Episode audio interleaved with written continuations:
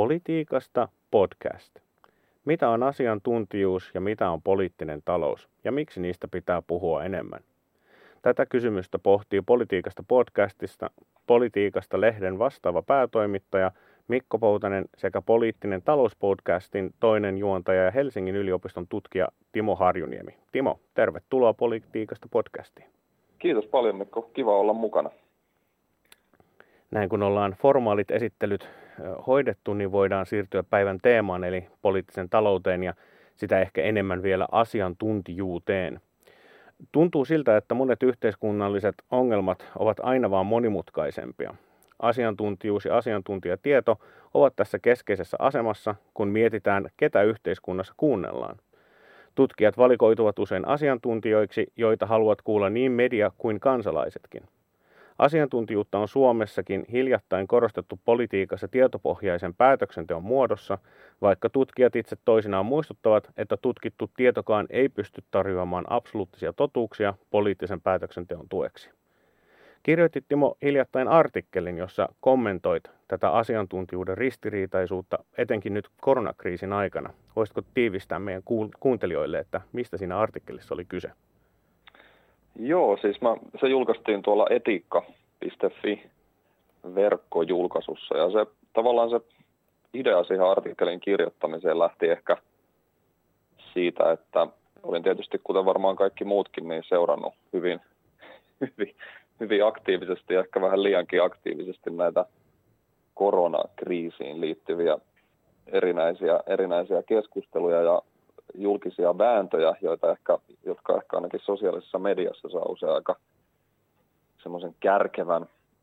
luonteen. Ja sitten mua jotenkin alkoi kiinnostaa se, että miten ää, niin monista ikään kuin asiantuntijainstituutioista ja asiantuntijoista mm, tulee, tai ikään kuin tämmöiset tahot nousee niin usein tavallaan näiden koronavääntöjen keskiöön ja tällaiset asiantuntijainstituutiot ja asiantuntijat tuntuu ikään kuin politisoituvan tässä koronakeskustelussa hyvin aktiivisesti. Tavallaan tällaiset liberaaleissa yhteiskunnissa ikään kuin usein tämmöisiksi niin kuin objektiivisiksi ja neutraaleiksi tiedon tuottaja-instituutioiksi mielletyt toimijat joutu näiden vääntöjen keskiöön. Ja sitten mua alkoi kiinnostaa se, että mitä tämä tätä kertoo jotenkin tällaisista liberaalien yhteiskuntien suhtautumisesta asiantuntijatietoon ja tällaisten yhteiskuntien ikään kuin tällaisten tiedon tuotannollisten järjestelmien murroksesta. Ja mä yritin tosiaan siinä, siinä artikkelissa ikään kuin luonnehtia tällaista paradoksia, joka mun mielestä liberaaleissa kehittyneissä yhteiskunnissa asiantuntijatietoon liittyy, eli yhtäältä se, että tällaiset yhteiskunnat on hyvin riippuvaisia siitä, että meillä on olemassa jonkinlaisia ikään kuin poliittisten vääntöjen yläpuolella jossain määrin olevia. Tämä on tietysti hirveän monimutkainen kysymys ja ei mitenkään yksilitteinen, mutta ainakin jossain määrin tällaisten poliittisten debattien yläpuolella olevia tahoja, jotka pystyy tuottamaan meille omien prosessiensa mukaan jonkinlaisia totuuksia tai faktoja, joista ihmiset voi olla samaa mieltä riippumatta siitä, mitkä heidän henkilökohtaiset tai ideologiset niin poliittiset preferenssinsä oli. Mutta sitten toisaalta meillä on myös aina tällaisissa yhteiskunnissa ikään kuin tällaisia vastakkaisia voimia, joita mä yritin sitten siinä vähän tällaisiin niin klassisiin poliittisiin ajattelijoihin, kuten Karl Marxiin ja taloushistorioitsija Karl Polaniin vedoten luonnehtia tavallaan tällaiseksi liberaalin kapitalismin disruptiivisiksi voimiksi, jotka toisaalta myös pyrkii koko ajan ikään kuin disruptoimaan ja horjuttamaan tällaisia stabiileja asiantuntijainstituutioita. Ja mä jotenkin yritin siinä luonnehtaa ja rakentaa siinä artikkelissa sellaista argumenttia, että tavallaan nämä väännöt, joissa perinteinen asiantuntijuus helposti näyttäytyy hyvin hitaana tai jopa jonkinlaisia salattuja intressejä piilottelevana tai yksinkertaisesti kykenemättömänä ratkaisemaan nopeasti jotain tällaista koronakriisiin liittyvää ongelmaa, niin verrattuna siihen, että useinhan vaikuttaa nykyään siltä että ikään kuin kaikki mahdollinen tieto on jo saatavilla sosiaalisen median tällaisissa nopeissa ikään kuin itse organisoituvissa asiantuntijaverkostoissa, niin mä yritin tavallaan siinä hahmotella tällaista tietynlaista, tietynlaista jännitettä, joka, joka nykyyhteiskunnassa mun mielestä asiantuntijuuteen liittyy. liittyy. Ehkä, ehkä, ehkä tässä oli tavallaan se, tämä vähän polveileva, polveileva avaus on ehkä jonkinlainen luonnehdinta siitä argumentista, jota me siinä tekstissä yritin rakentaa. Kyllä aivan. Ja oikeastaan tuossahan etenkin politiikan tutkijan näkökulmasta, niin se kysymys, että asiantuntijan tietoa jotenkin politisoidaan siinä siis niin kuin negatiivisessa tavassa, niin mm. mä itse yleensä sen yhdistän tällaiseen niin kuin ymmärryksen puoluepolitisoinnista, koska tietysti omasta näkökulmastani siinä vaiheessa, kun tutkijatietoa otetaan poliittisen päätöksenteon taustalle, niin siis se politisoituu automaattisesti, ettei siltä oikeastaan voi edes välttyä.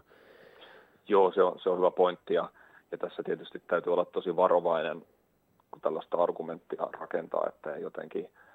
haksahda ikään kuin ajattelemaan, että tällaiset ikään kuin voitaisiin jotenkin helposti tavallaan pitää irrallaan poliittinen päätöksenteko tai jonkinlainen ajatus jostain arvopohjaisesta poliittisesta päätöksenteosta ja sitten jonkinlaisesta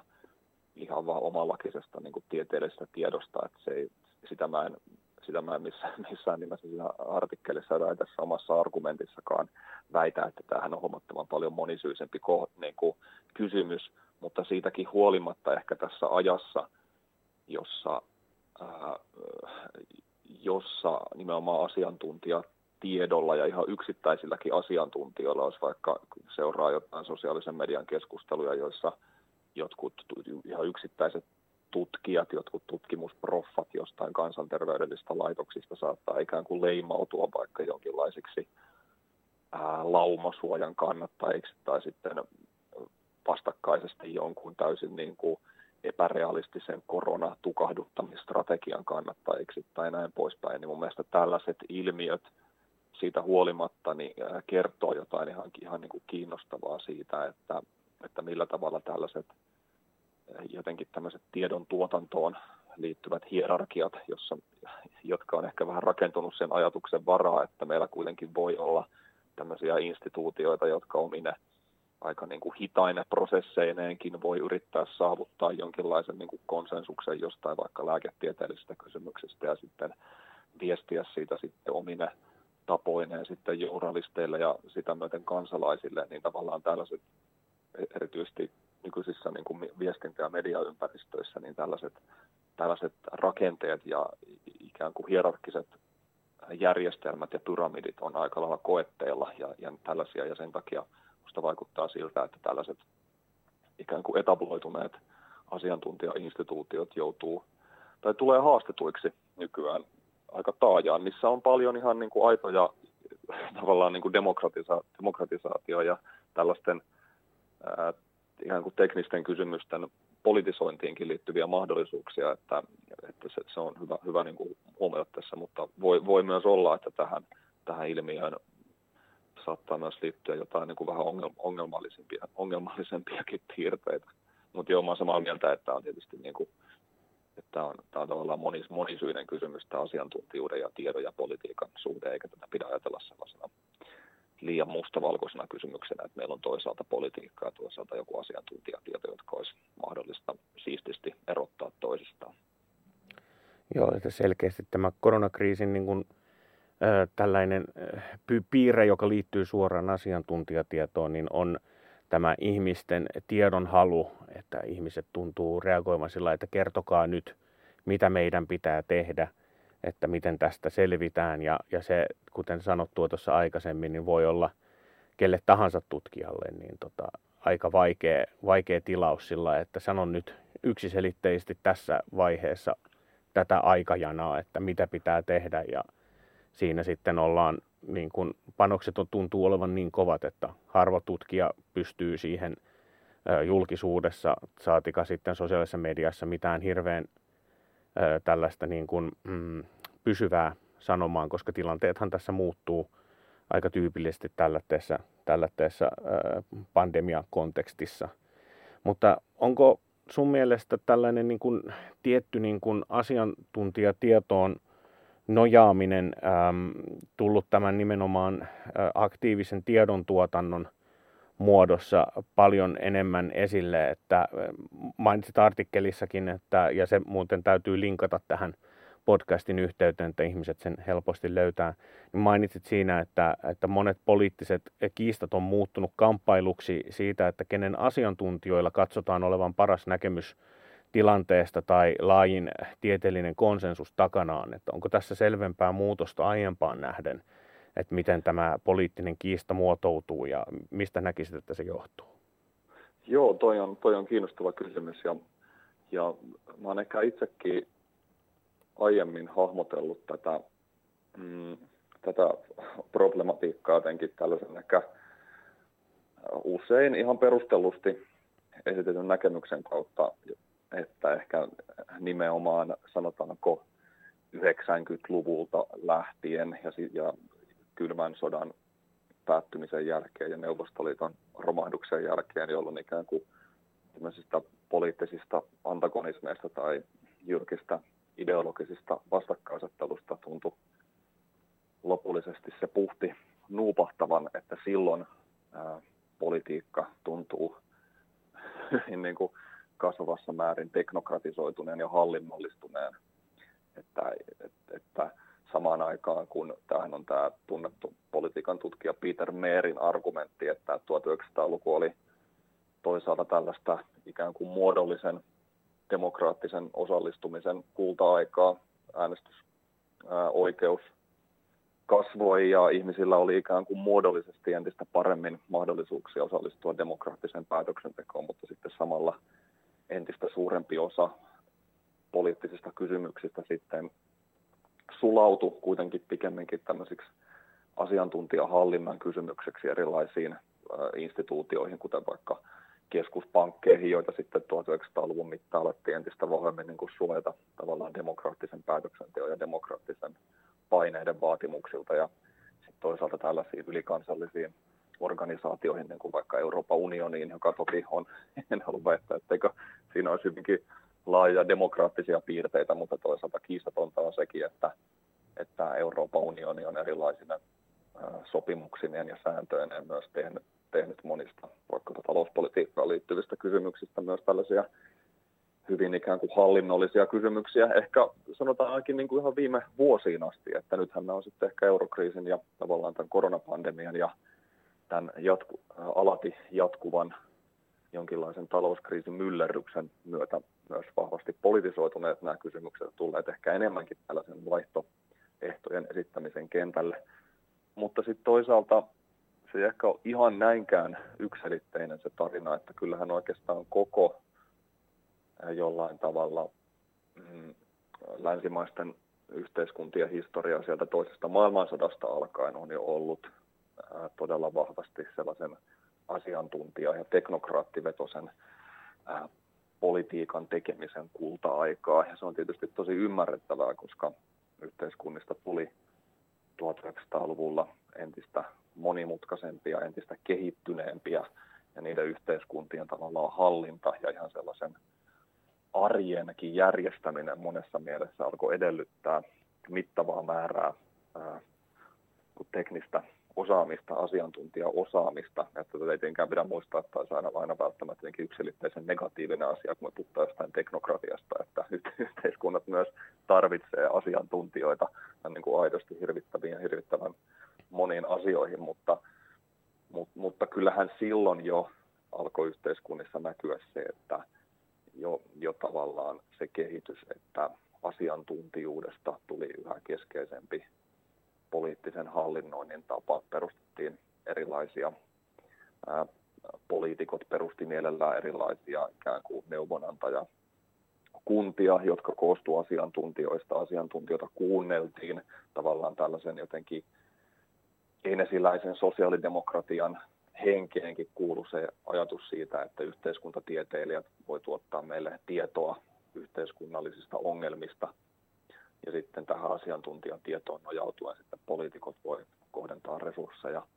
joilla niitä, niitä ongelmia, ongelmia ratkoa, että, että, että toki tämä on myös huomattavasti tämä tavallaan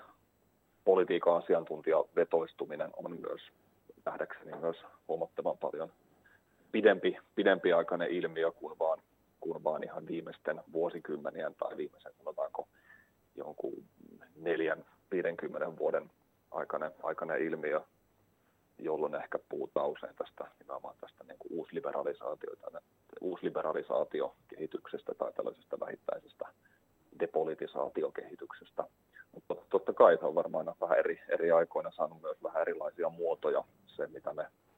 mitä me tällaisella asiantuntijahallinnalla tai, tai asiantuntijavallalla vallalla tarkoitetaan. Aivan, ja sitten siinähän on siis varmasti kaikuja tällaiseen vähän menneeseen ajatteluun siitä, että, että massademokratia on se uhka ja meidän tarvitsee erilaisilla keinoilla, esimerkiksi sitten tällä tällä asiantuntijavallalla pitää huoli siitä, että pidetään, pysytään sellaisella vastuullisella linjalla niin sanotusti, vai mitä sanoisit? Joo, kyllä ehdottomasti, että tämähän on tällaisia ää, niin ikään kiinnostavia jotenkin liberaalin politiikkakäsitykseen liittyviä jännitteitä, että me usein liitetään tietysti liberalismia tavallaan demokratia yhteen, kansanvalta yhteen ja toki, toki perustellusti usein niin. Kyllähän kansanvalta ja demokraattisuus, itsemääräämisoikeus, tällaiset yksilön vapaudet ja poliittisen järjestäytymisen vapaudet kuuluu toki ihan, ihan, niin kuin, ihan erottamattomasti monien, monien niin kuin liberaalien aatemaailmaa, mutta se on, se on just niin kuin kuvasit, että, että ää, liberalismissa on myös ollut aina se syvä epäluulo sellaista massojen irrationaalista käytöstä kohtaan. Ja sen sijaan, ja, ja, ja nimenomaan sen vuoksi esimerkiksi ää, puoluejärjestelmän tai poliittisten liikkeiden kykyä vaikuttaa sen kaltaisiin ää, taloudellisiin, ikään kuin talouspoliittisiin peruskysymyksiin kuin vaikkapa ää, vapaa-kauppaan tai ää, finanssipoliittisiin alijäämiin tai niiden kasvattamiseen on haluttu myös puuttua tällaisilla erilaisilla sopimuksilla ja järjestelyillä, jotka sitten tätä demokraattisen päätöksenteon tai demokraattisen vaikuttamisen alaa ovat ihan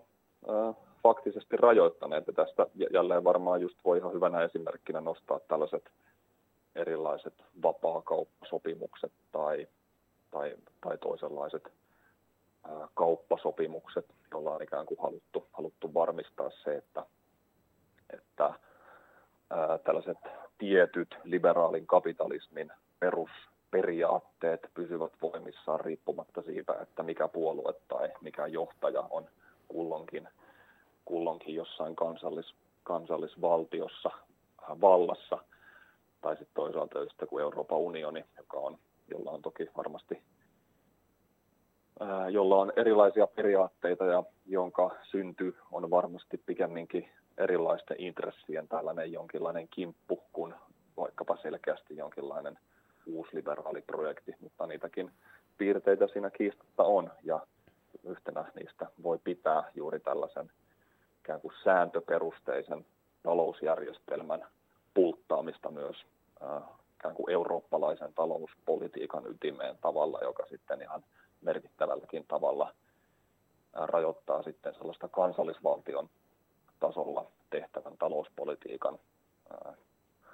mahdollisuushorisonttia. Kyllä. kyllä, ehdottomasti on, on tuossa samaa mieltä. Tällainen niin kuin mahdollisuuksien mielikuvitus rajoittuu tällä asiantuntijatiedolla. Ja tästä me itse asiassa päästään todella sujuvasti, kun nyt alettiin puhua enemmän tästä taloudesta, niin juurikin poliittisen talouden piirissä asiantuntijoiksi lasketaan myös erilaisia talouden tutkijoita, jotka antaa siis myös ihan aktiivisesti poliittisia suosituksia. Ja näistä nyt tuolta anglomaailmasta tulee mieleen ainakin Paul Krugman, talousnobelisti, ja häntä aiemmin John Quiggin – jotka on kirjoittaneet taloudesta ja taloustiedettä koskevia kirjoja siitä näkökulmasta, että taloustieteessä ja talouspolitiikassa ja sitä ympäröivässä julkisessa keskustelussa pyörii ideoita, joita he kutsuvat zombeiksi. Eli tällaisia ideoita, jotka eivät suostu kuolemaan, vaikka empiirinen tieto ei niitä enää tue. Mutta näillä zombeilla on kuitenkin puolustensa etenkin, etenkin politiikassa ja tässä esimerkiksi just tällainen niin kuin, äh, veronalennuksien talo, taloutta stimuloiva vaikutus silloinkin, kun ne äh, veroalennukset kohdistuu ihan puhtaasti suurituloisiin, niin olisi tästä hyvä esimerkki. Ja sitten mieleen tulee myös esimerkiksi ranskalainen Thomas Piketty,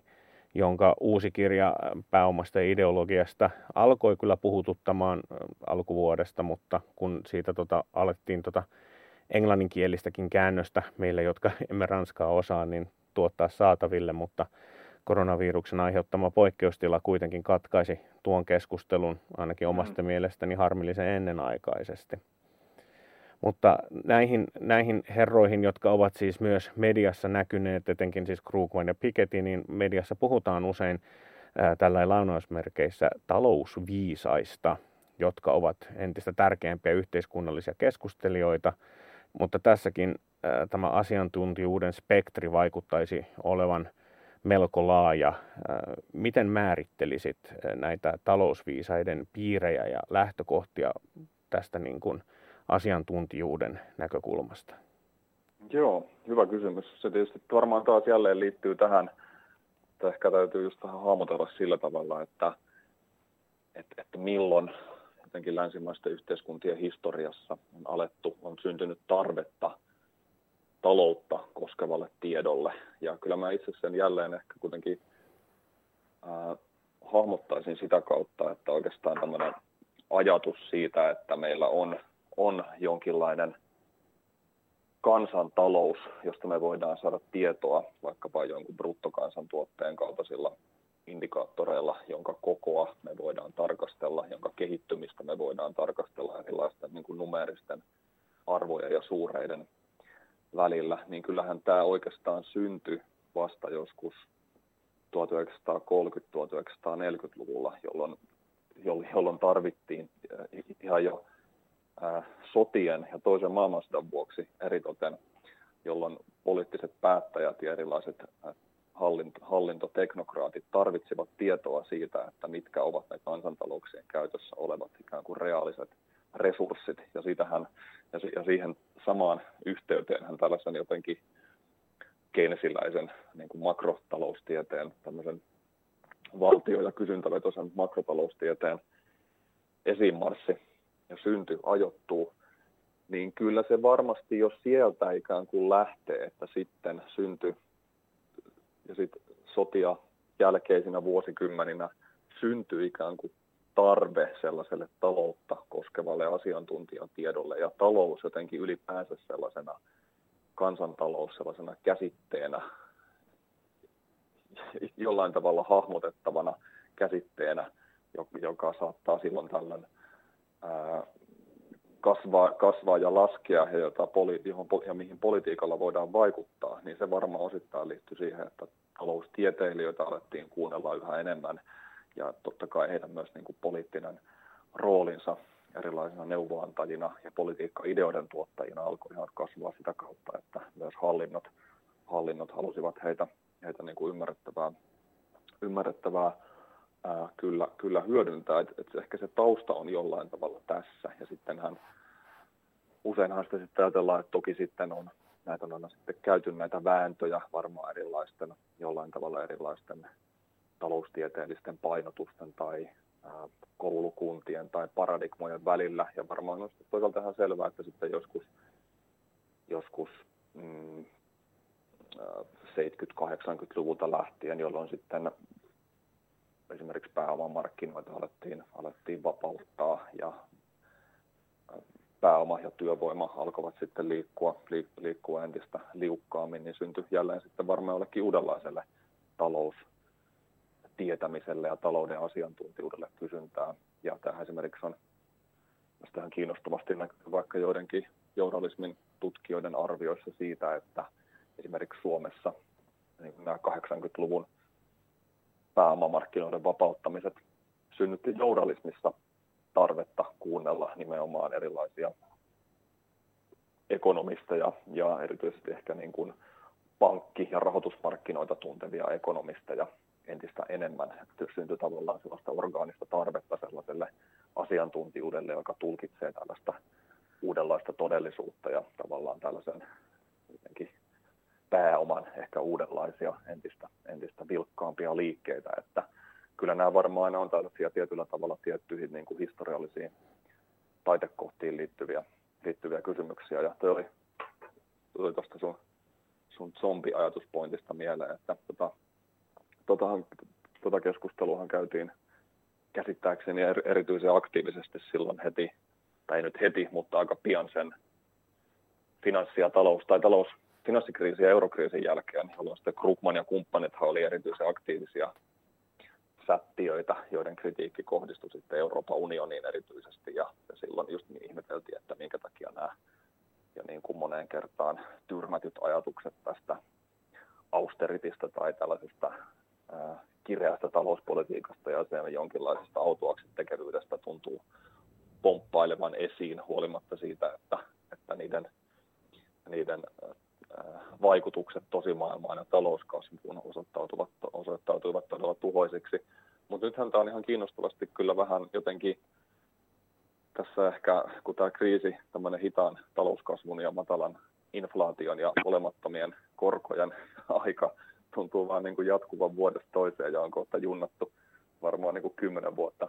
enemmän tai vähemmän paikallaan, niin nyt tuntuu, että ei nyt enää, enää nythän nämä on täysin kuitenkin ehkä tämmöiset ihan totunnaisimmat zombiajatukset on ainakin jo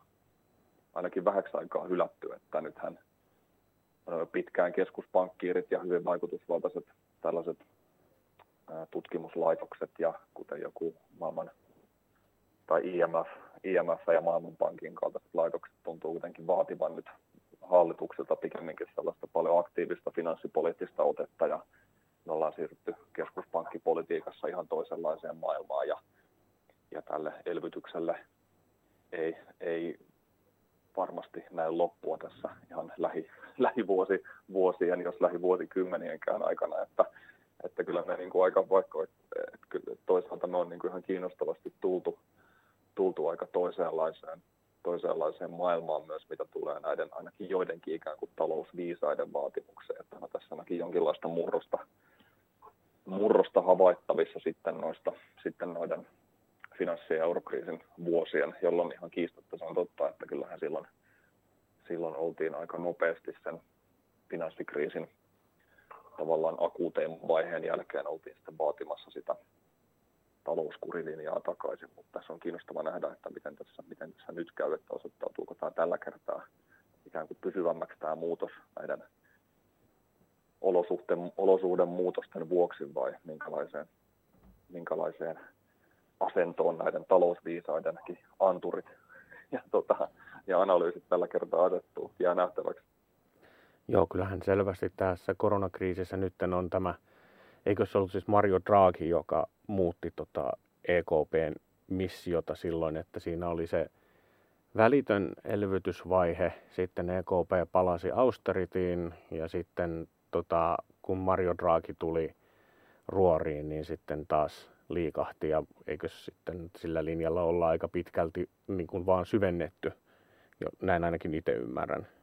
Joo, kyllä se, kyllä se mun käsityksen mukaan aika noin menee, että en, en, en sillä tavalla ole varsinaisesti mikään poliittisen talouden tutkija, saatikka keskuspankkien asiantuntija, mutta kyllä mä sen, sen tavallaan sen tarinan on aika lailla samoin ymmärtänyt, että silloin enemmän tai vähemmän vastentahtoisesti silloin finanssikriisin jälkeen Euroopan, Euroopan maatkin ja EU-maat sai tämmöistä koordinoitua elvytystä aikaan, mutta sitten sitä aika nopeasti kuitenkin luovuttiin ja sitten tuli tämä Kreikan kriisi päälle ja varmasti erilaisten niin kuin poliittisten paineidenkin vuoksi sitten ää, alettiin vaatia tätä kovaa niin kuin talouskurin linjaa jälleen ja sitten tosiaan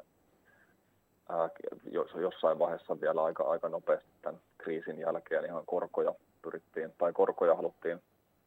EKPn toimesta nostaakin, mutta sitten tosiaan se oli sitten uusi uusi johtaja, uusi keskuspankin uusi pääjohtaja Mario Draghi, joka kuitenkin sitten vuonna 2012 käytännössä, käytännössä sitten vasta lopetti se eurokriisin akuuteimman vaiheen tällä lupauksellaan siitä, että keskuspankki tekee kaiken tarvittavan sen eurokriisin hillitsemiseksi, eli käytännössä tavallaan rauhoitti sitten rahoitusmarkkinat kuitenkin siitä, että, että tarvittaessa keskuspankki kyllä tarjoaa sitä likviditeettiä näille ongelmiin ajautuville maille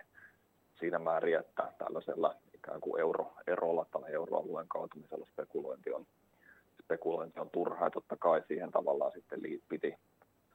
ikään kuin poliittisista syistä ja varmaan monia erityisesti euroalueen pohjoisten jäsenmaiden painostuksesta sitten liittää niihin OMT-ohjelmiin, joita ette itse asiassa käsittääkseni tarvinnut varsinaisesti missään, missään vaiheessa, vaiheessa käyttää, mutta jo se pelkkä lupaus näiden ohjelmien olemassaolosta sitten kuitenkin riitti. Mutta, mutta, mutta, mutta tokihan niihin sitten haluttiin myös liittää tällaisia erilaisia talouskurivaatimuksia ikään kuin mm. vastineeksi siitä, sitä keskuspankkiavusta. Ja just, just noin kuin tuossa kuvasit, että kyllähän tämä on sitten syventynyt tämä keskuspankkien ja rooli tässä globaalitaloudessa ja sen, sen vakauttajina ja erityisesti euroalueellahan se on tietysti tavallaan hankala se tilanne, että, että, että tässä euro, euroalueen säännöstössä on kuitenkin haluttu kieltää, tässä euroalueen oikeudellisessa kehikossa ja säännöstössä on haluttu kieltää se Euroopan keskuspankin kyky rahoittaa jäsenvaltioita suoraan,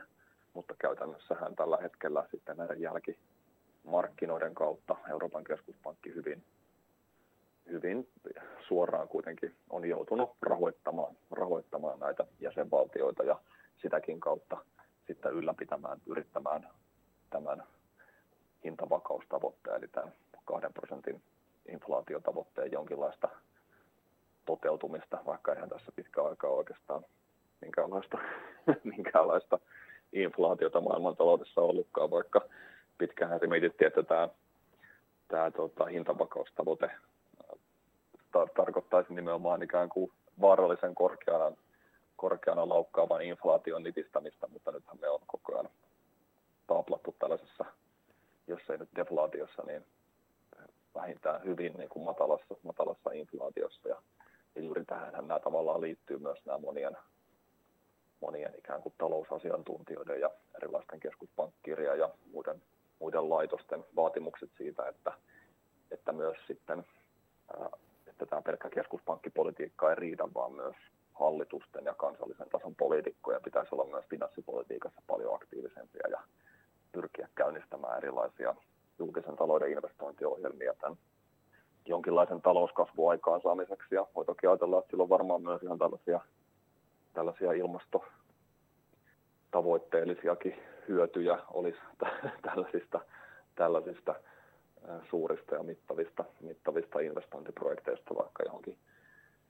ää, ekologisempaan julkiseen liikenteeseen tai vihreämpään teollisuuteen. Että kyllä tässä aika, aika kiinnostavallakin tavalla on, on tultu kuitenkin aika, aika lailla toiseen todellisuuteen ihan tässä kymmenen vuoden aikana noista finanssi- ja eurokriisin vuosista, vaikka varmaan jotain samankaltaisia elementtejä on, mutta, mutta tota, palikat ei ole kuitenkaan ei ole, ei ole ihan samassa asennossa kuin, kuin missä ne oli, oli tuossa kymmenkunta vuotta sitten. Paljon on tapahtunut sen jälkeenkin. Tämä on aivan varmasti näin ja varmasti sillä nämä, ainakin jos tätä Krugmanin äh, teoriaa ajattelee että näistä zombeista, niin nyt justiin toi mun mielestä oli hirveän hyvä esimerkki toi inflaatiopelko, kun se on ää, meihin aika syvään laitettu, että sitä pitää varoa, ettei tule sitten tällainen Weimarin Saksa tai Zimbabwe, yhtä kaikki siis tällainen niin kuin stereotyyppinen epäonnistunut valtio, joka on hirveässä kriisissä, niin kuin tulee tästä mieleen. Ja sitä inflaatiota ei ole näkynyt, mutta että se luultavasti on niin, että heti kun sitten inflaatio lähtee nousuun, niin kyllä nämä inflaatiozombit sitten ta- sieltä haudasta ojentavat kalsean kouransa ja tarttuvat sillä politiikan tekijöiden tota nilkkaan taas uudemman kerran, että kun se on, se on niin, niin syvälle iskostunut. Mutta tota, voisin myös sellaisen kysyä, että, että tota, keitä sä näkisit, että on Suomessa tällaisen talousviisaan tittelin saaneita, että tuossa ihan, oliko eilen vai tänään, niin näin mainoksen, että, että tuo Jallis Harkimo haastattelee Björn Walrusia, niin siinä tuli heti mieleen, että tässä on tällaista tiettyä niin kuin, äh,